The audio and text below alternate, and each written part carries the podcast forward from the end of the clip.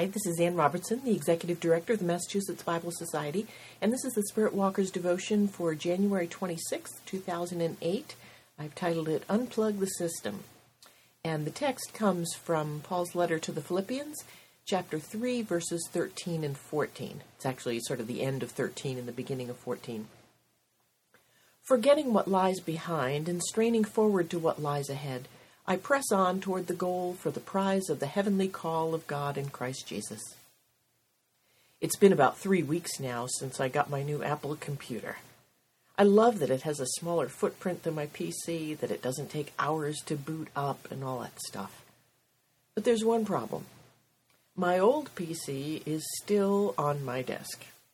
The snake pit of wires is still cluttering the desk and floor, while my lovely new iMac teeters dangerously on a wobbly TV stand beside it. Since there's barely enough room to turn around in my study anyway, one false move by the cat and we are all toast. Why is my old PC still there, you ask? Well, suppose I discover that I can't do something I need to do on my new machine. Suppose there's some bit of information I'll need later that I missed when I transferred my data. Suppose the scanner won't work with my Apple.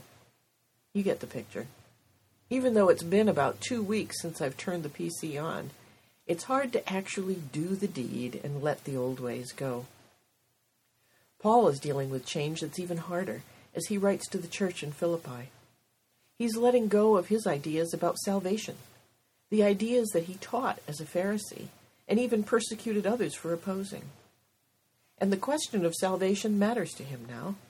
He's writing from prison and knows the end of his life may well be approaching. He's giving up the notion that following a pile of rules and literally adhering to the laws of Scripture will get him any divine brownie points, and he's betting it all on the grace of God and the promise of resurrection. Back in verse 10, Paul says, I want to know Christ and the power of his resurrection and the sharing of his sufferings by becoming like him in death if somehow I may attain the resurrection from the dead. When he says, then later, he's forgetting what lies behind and straining forward to what lies ahead, that's the context. What lies behind is his earthly life, most of it spent as a Pharisee with its strict adherence to the law. What lies ahead is, quite literally, his death. But his experience of Jesus has been so incredible that he's ready to unplug the old system and take the plunge. Jesus went to death first and came out the other side.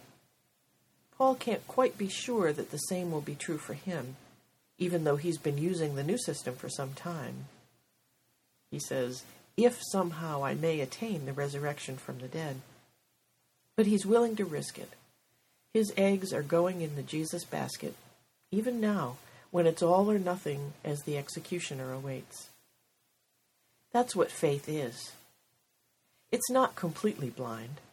Paul has been living as a Christian for a while. But neither is there any way to be certain what will await him until death actually comes. Faith and knowledge are different things. If we know something beyond a shadow of a doubt, that's not faith anymore, it's knowledge.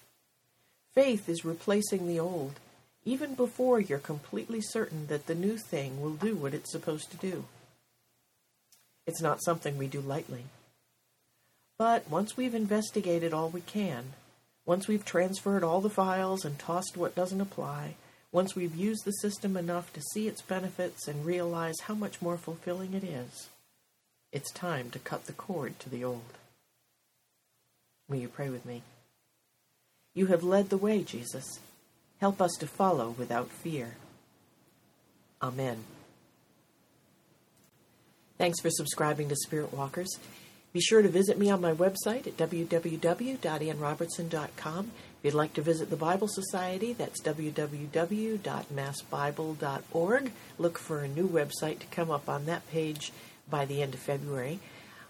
Let me know that you're out there. I'd love to hear from you. You can email at ann at annrobertson.com. Thanks, and I'll see you next week.